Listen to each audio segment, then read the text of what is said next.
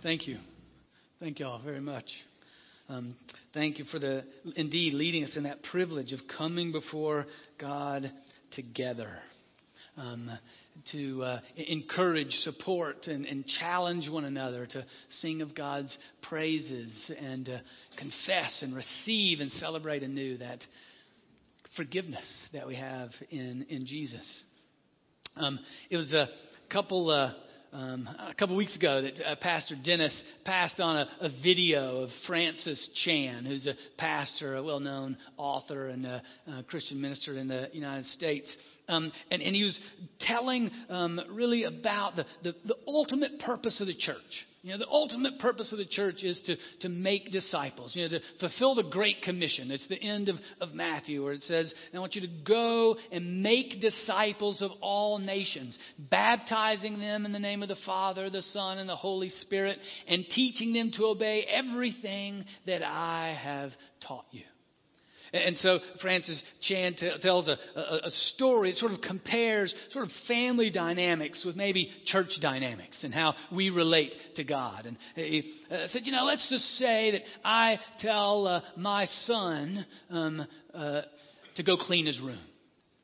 Right? And my, my son then tells me, Oh, Dad, I hear you. Yes, you want me to clean my room. Well, first, let me just thank you. Let me just thank you for being such a great dad. Thank you for providing me a room that I need to, to clean and for, for food and for all that we have. Thank you so much. And I, I ask your forgiveness that I haven't cleaned your room until this day. But, but thank you. Yeah, that's, that's my son back there. Love you too. This is this is just an illustration, son. This is this this is this is not uh, this is not uh, come from this is not character acting. Yeah, this is. And uh, then the next day, right? Um, you know, meet with your son. So, how, how's, how's it going? Oh, Dad, let me thank you. I have, I have spent time meditating on your, your word to me to, to go and, and clean my room. You know, I've, I've taken time to understand the meaning of each word and, and, and parsed every verb and, and declined every noun. And, and I, I've even looked at the, the original terms of the, the, the Germanic and, and Latin meanings of the different words and understand perfectly what you would want. And I've even shared with others what you have told me to do. Did you clean your room? You get the point that he's making. Quite a humorous reminder of the purpose of the church is to help one another obey Jesus. And that, that on our own, we don't do it. And and as uh, uh, even as Bev was saying, you know, we just sort of we can dance all over the, the place on the stage outside of God's view. But our purpose as church is to encourage, support, and help one another to hear what Jesus says and then go do it in the midst of our fallenness, in the midst of our brokenness, in the, the midst of all of our, our selfishness and our desire to do our thing instead of God's thing, the, the help, the purpose of the church is to help one another to do what Jesus tells us to do. That's, in a simple statement, what the church is charged to do. And we can put all kinds of other stuff on the, on the agenda in, instead of doing that. And our passage today is really Jesus' word and, and challenging word to really be real Christian community. To be in those kind of, of relationships that uh, we can have with, with one another where we do help, encourage, challenge, correct one another hold one another accountable, confess to one another, forgive one another, all in the power of Jesus. That's what his word is to us for what the church needs to be about. It's in Luke chapter 17, starting with verse 1. It's found on page 852 in your Pew Bible, or you can follow along on the screen. Let's, uh, let's pray together. Almighty God, we thank you for your written word. We thank you as it speaks to us of your truth. And, and, we, we ask that you'll be speaking to each of us and to us as a community and calling us forward so that we can better fulfill your, your desires for us. That, that we will better help one another to obey you so that you might be glorified, that we might experience the fullness of life that you have for us, and, and might be a witness to the, the world around us of your truth and grace and beauty. In the name of Jesus we pray. Amen. All right, uh, Luke chapter 17, starting with verse 1. Jesus said to his disciples, Occasions for stumbling are bound to come, but woe to anyone by whom they come. It would be better for you if a millstone were tied around your neck and you were thrown into the sea than for you to cause one of these little ones to stumble. Be on your guard. If another disciple sins, you must rebuke the offender. And if there is repentance, you must forgive. And if the same person sins against you seven times a day and turns back to you seven times and says, I repent, you must forgive. The apostles said to the Lord, Increase our faith. The Lord replied, If you had faith the size of a mustard seed, you could say to this mulberry tree, Be uprooted and planted in the sea, and it would obey you. This is the word of the Lord. Thanks be to God. So, so, you see, especially in these first four chapters, this real sense of uh, accountability in Christian community. You know, the, the first point uh, that, that he makes is, you know, it's really sort of do no harm. When you're in community, do no harm. That you realize that what you say and what you do influences others. And what you really don't want your influence to be is something that would cause another brother or sister, another fellow disciple to sin. You, you, you don't want that to happen. You, you know, if you, you do that, it'd be better for you to have a concrete necklace and go jump in the Ohio River. That's pretty stark terms for Jesus to say, no, that, that's, but that's the importance of our community with one another. And it's a, a, huge corrective on, the, and you will see this in this, these passages. This is a huge corrective on the, the, the hyper individualism of our day. Right? You know, the, the hyper individualism that just says, you know, as long as I do what I'm doing and what I want to do, and I'm not, you know, harming anybody else, then I can do what I want to do when I want to do it. And Jesus says, no.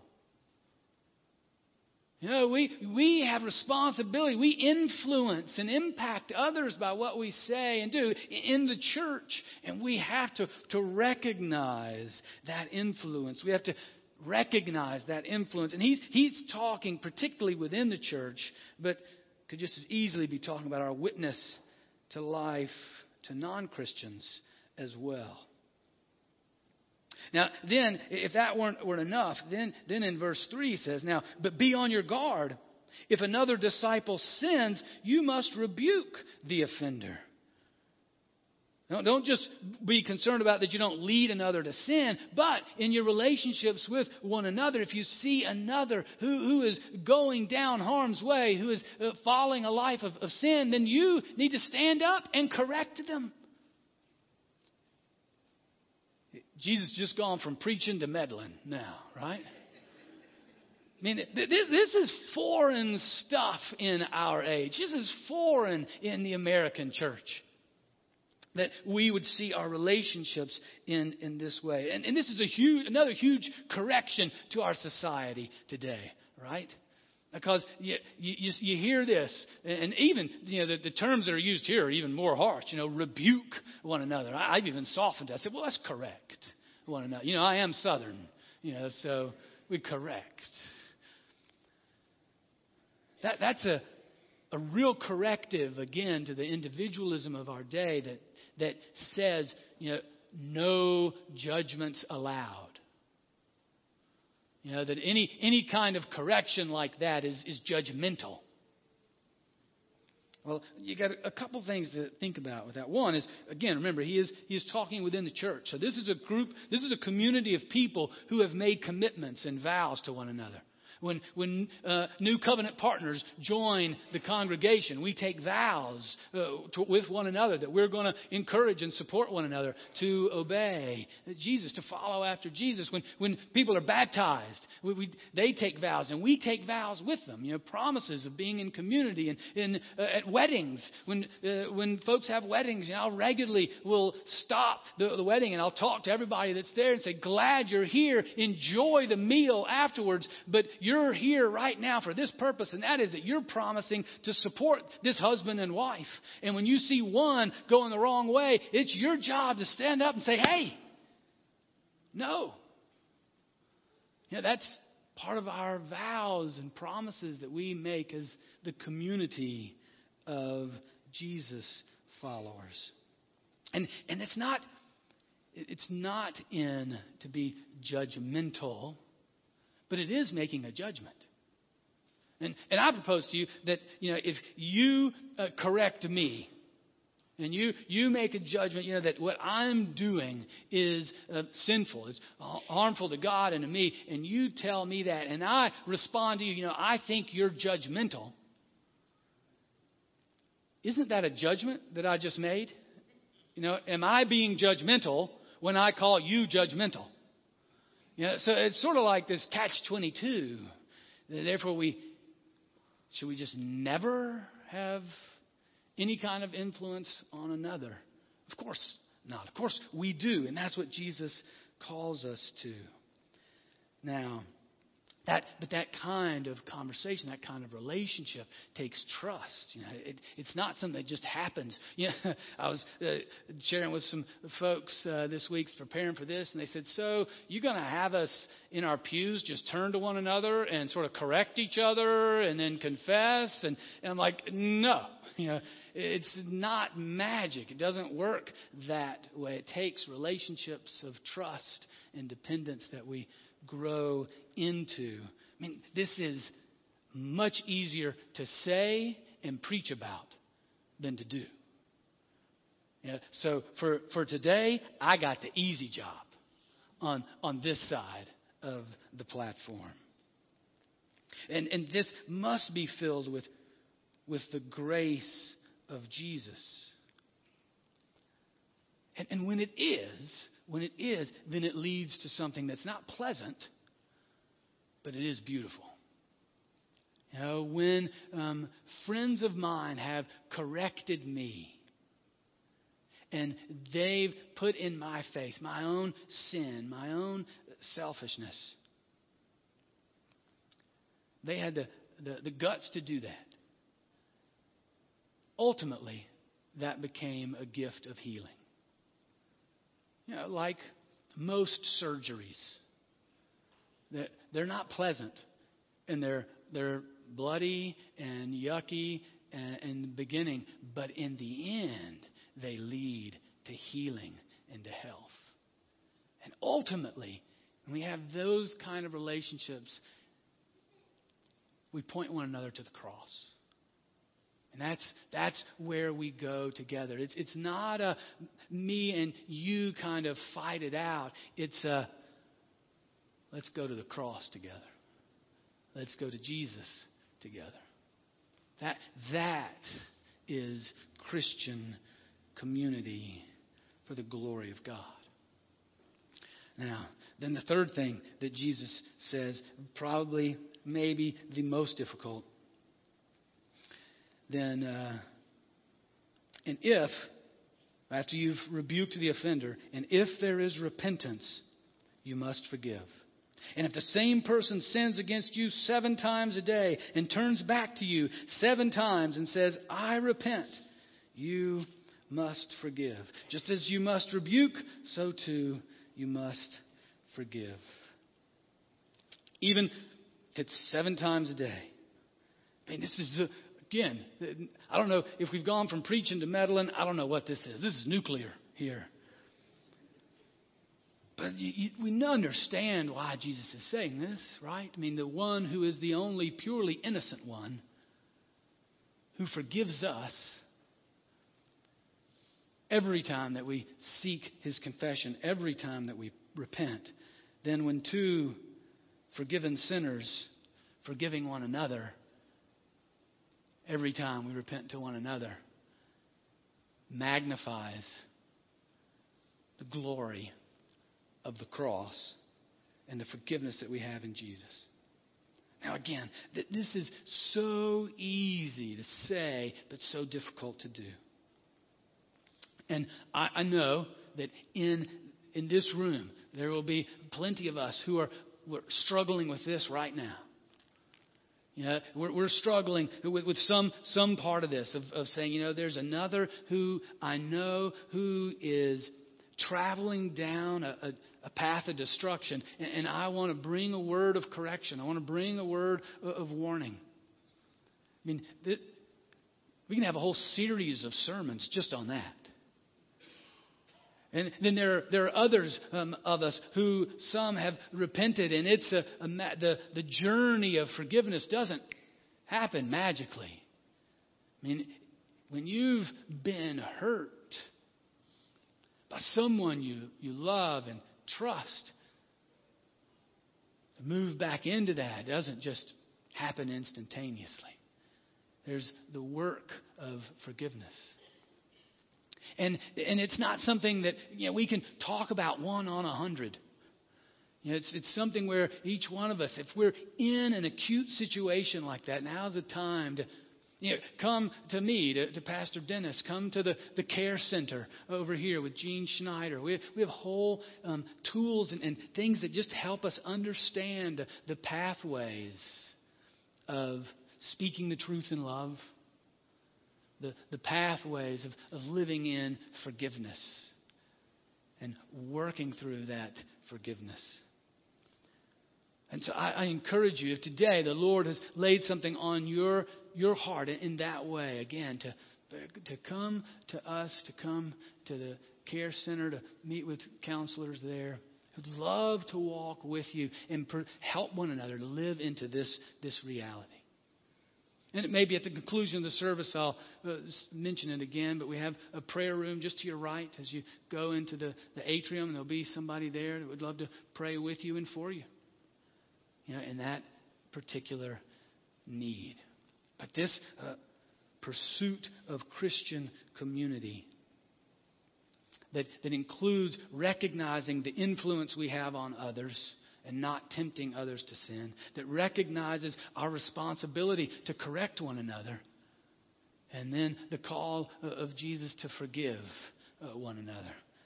That is hard work that doesn't happen because we have the fortitude to do it. And I think that's why, I think the disciples knew that. That's why in verse 5, then they cry out, Help! Eh, you got to increase my faith for this one. Help, Lord. I mean, I, I, it is, it is this is the first time I really saw this as I was looking at this passage. You know, we know this passage. You just got to have the faith of a mustard seed. You know, we, we say that regularly. It's a pretty common phrase. I never realized it was in this context of being in Christian community, of being in this kind of real relationships that uh, spiritual relationships. I just never realized it was there. In order to do this, it, it's, it's not because of our tools, it's not because of our abilities or our wisdom. It is because of the work of the Holy Spirit who is in us, making us more and more like Jesus, empowering us to live according to the ways of Jesus and the power of the cross and the power of the resurrection that has destroyed the dividing, any dividing walls between us and God and has destroyed sin and death. Yeah, that only happens because our faith and our trust and our direction is in Jesus. That's why it's, it's about not just me and, and you, it is us seeking Jesus together. And it's not even the, the amount of faith we can conjure up. This is one of the beautiful things of this part of the passage. It's, it's not that I got to develop a lot of faith. It's that I just need a little bit, but my faith's got to be in Jesus. It's not the amount of my faith, it's the object. And even if I got a little bit of faith, let's just say Jesus was this platform, and I got a little bit of faith that it's going to hold me up, I, then if I got just a little bit of faith, I'll step on it. It might take me a long time to get to the other side, but I'll step on it and I'll try it out and I'll keep going. Oh, it just made a creak. I might take a step back, but I'm going to believe that this is this can hold me up, even though it might be a journey. And isn't that the journey of the church? On, on thin ice, or what we think is thin ice, that actually is you know, 10 feet thick. That Jesus calls us to, to walk across with one another towards Him. Now, again, this it's hard, you know, hard journey, and I, I can't go into all the, the, the details because of, of time. And each one of these points takes a particular, could take, could take um, weeks even to, to walk through. And if you, you find yourself particularly in one of those areas, hear God's call in this moment and take that little bit of step on the platform and, and walk into whatever, if it's correction or forgiveness, whatever it might be. That's what Jesus is calling the church to be. Now, um, this also is a, a, real emphasis of our denomination uh, you know, the covenant order of evangelical Presbyterians. That we want to be a community that are making disciple making disciples. You know, that we, we are in relationships um, like this. And so, and we're really pursuing that in our leadership and uh, with session and, and staff. And, and you'll be hearing more about how we're trying to, to live into that and how, how we can help encourage these kind of relationships um, with, with one another. Um, interesting that one of the, the churches in the world that is, that is growing in, in terms of growing deeper and, and, wider is the church in Iran. And um, uh, actually, it's um, Dr. Um, uh, Busby, who was uh, or Bussy, who used to be a pastor down in Winton Hills, is actually and, and served on mission field in, in Pakistan and regularly travels to that part of the world. And it was in Iran about six months ago. And, and he came back and was saying, you know, the church in Iran is just taken off. It's, it's amazing how it's growing. Now, I didn't, didn't Nobody wants to be, would choose to be Christian in Iran. You know, I mean, it's just not a safe place. They're not building churches or anything like that, but they're meeting in homes and they're meeting secretly in small groups. And in, in their meetings, when they gather together to have church, um, they, they first pray, and then the next step they call accountability time. And there's really two questions that they ask one another, and they, they share these questions and they answer one another. This is, the, this is their, in a sense, order of worship, you know, when they gather. The first, first question is um, what did you what did you do this week in terms of sharing the gospel with people? How'd you share? I mean, how did you influence others positively the, with the good news of Jesus, in word or deed? Recognizing you got influence with others, like Jesus said, we don't want to cause folks to sin. Matter of fact, we want to influence them for the positive. And then they go through that. Then the next question after they've shared that is uh, um, what were the sins that you committed or what were the sins that you walked away from this week? And then they share that. It's a whole lot easier just to have Bev up here saying, let's confess our sins to God, isn't it? You know, that's just a whole, whole lot easier. But in these ways, it gets real and down and dirty in a, a hurry. And then they, but then they still go through the same thing of they share it and then they confess before God and seek His forgiveness. Those are their, their, their two questions. And that's a, a church in a part of the world that is anything uh, but encouraging to the, the, the church to grow. And yet, there is where the church is exploding.